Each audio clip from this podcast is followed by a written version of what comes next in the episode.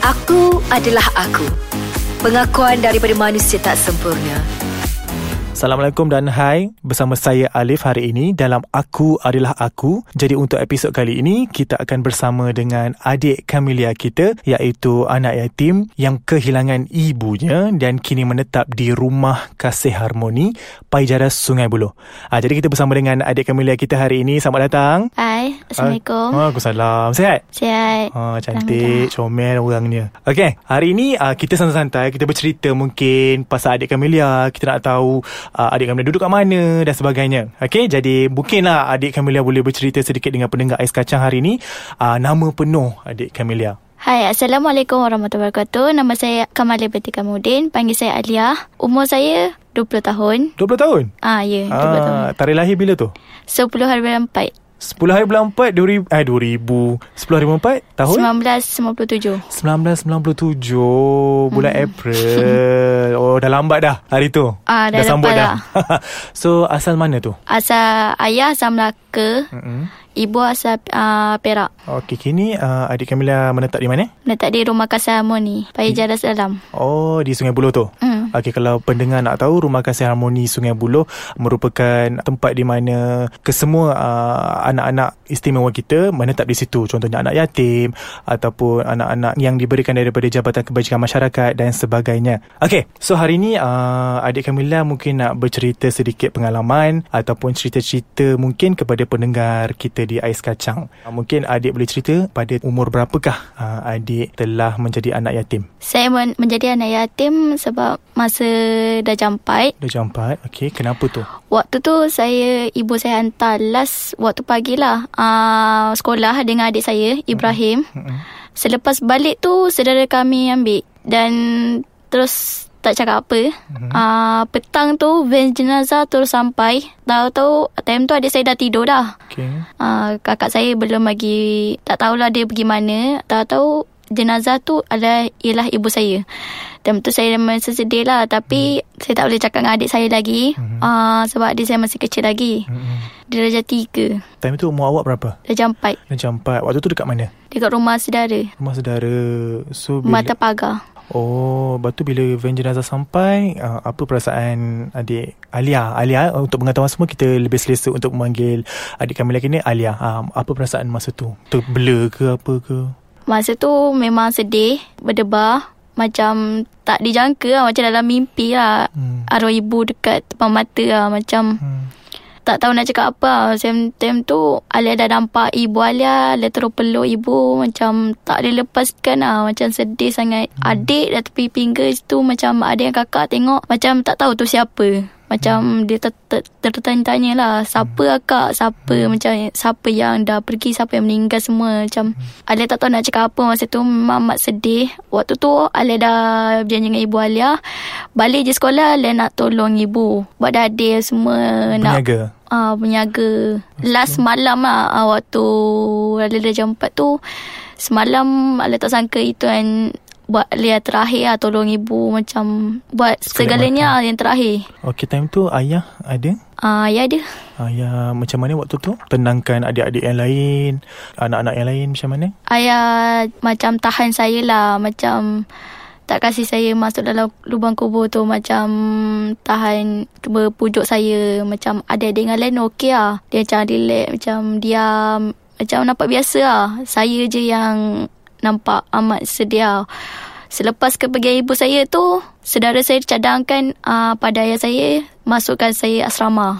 Okey, uh, mungkin uh, Elia uh, boleh bercerita sedikit kejadian yang berlaku terhadap arwah mak kepada kami tapi adik-adik kena cerita lepas ni. Jadi kita akan berehat seketika and kita akan bercerita selepas ini, okey? Okey, baik dah. Okey, kita kembali lagi dalam Aku Adalah Aku bersama dengan adik Alia.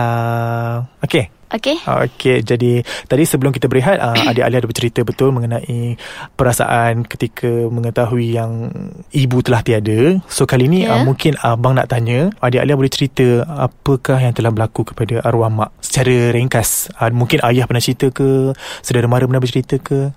Waktu ibu nak pergi kerja, waktu ketika tu accident tak dijangka lah bahawa uh, dia langgar dengan lori. Baik. Ibu uh, diheret dekat bawah lori tu. Allah Akbar. Agak sukar nak keluarkan Tapi tak tahu apa tulang ada yang patah ke Tak pastilah Tak sure Tapi Alia dengar berita tu Amat macam Terhiris hati lah Macam hmm. terluka Hmm. Macam Agak sedih lah Hmm. Waktu ibu pergi tu Time subuh Lampu isyarat tu Dah menandakan Warna kuning hmm. uh, Menandakan Apa ni Bersedia nak berhenti Berhenti. lah Tapi- Time tu lori tu Tak sempat nak berhenti Terus Terus Langgar. langgar, Baik, baik, baik. Tapi tak apa adik Alia, yang pergi tetap pergi. Mana yang kita ada ni, kita teruskan hidup. InsyaAllah Betul.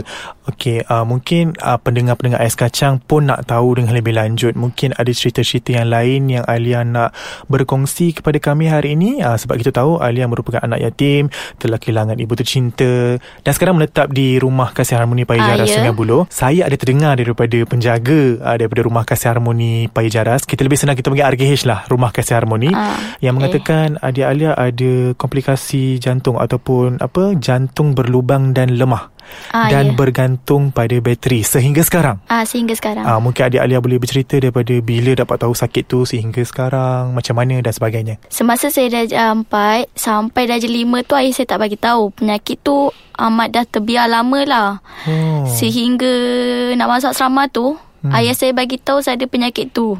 Sampai tu saya macam terpinggir-pinggir lah macam takut nak cakap dengan Cik Jamal. Masa tu Cik Jamal pun garang, Hmm. ah tegas. Masa tu duduk asrama macam tak kenal siapa, jam baru. Hmm. Waktu tu saya Cik Jamal ajak saya pergi hospital cek kulit je penyakit kulit apa semua. Okey. Doktor tu kata ada macam penyakit lain. Saya cerita, mm-hmm. ayah saya bagi tahu ada penyakit jantung penyakit jantung Hmm. ah penyakit jantung jantung berubah dengan lemah. Hmm. Waktu tu terus pergi AJN, Mm-mm. Institut Jantung Negara, terus saya ah doktor cek-cek-cek bincang, Hmm, hmm, hmm. saya kena pakai pacemaker. Oh. Amat berita tu memang mengejutkan lah Pada hari Khamis tu Uh-uh. Saya kena pakai pacemaker bateri Dia tunjuk contoh dulu Tunjuk bagaimana Tunjuk bentuk bateri tu macam mana Okey. Waktu tu memang saya takut lah Kak Usna lah teman saya uh, Wadil lama Okey, masa dapat tahu sakit tu, awak dekat rumah Kasamoni waktu tu. hmm, dah, ma- dah masuk. Masa tu 12 tahun.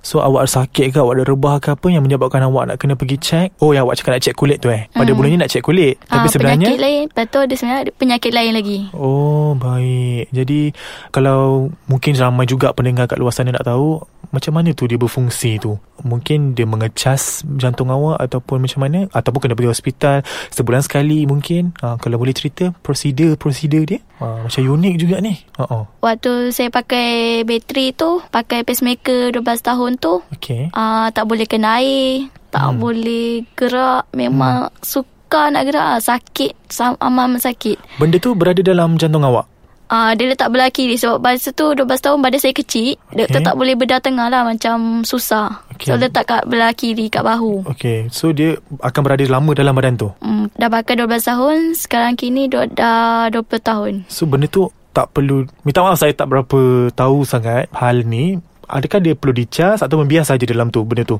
Hmm, saya pun tak pasti. Hari Mm-mm. tu mungkin dah just kot. Mungkin lah sebab saya uh, dulu pakai wire. ha. Lepas tu sekarang dah tak. Oh macam tu Jadi ada apa-apa tak Yang uh, Adik Alia tak boleh buat ke Ada berpantang ke Tak boleh makan tu ke Tak boleh buat aktiviti lasak ke Mungkin disebabkan penyakit itu Selepas saya pakai pacemaker tu, saya tak boleh buat uh, aktiviti lasak lah. Lari, macam penat. Uh, Tak boleh sampai sekarang hmm. Jadi Okey dengan dugaan ni InsyaAllah. Ada apa-apa yang mungkin awak nak share, berkongsi dengan pendengar-pendengar kat luar sana atas cerita-cerita awak tadi?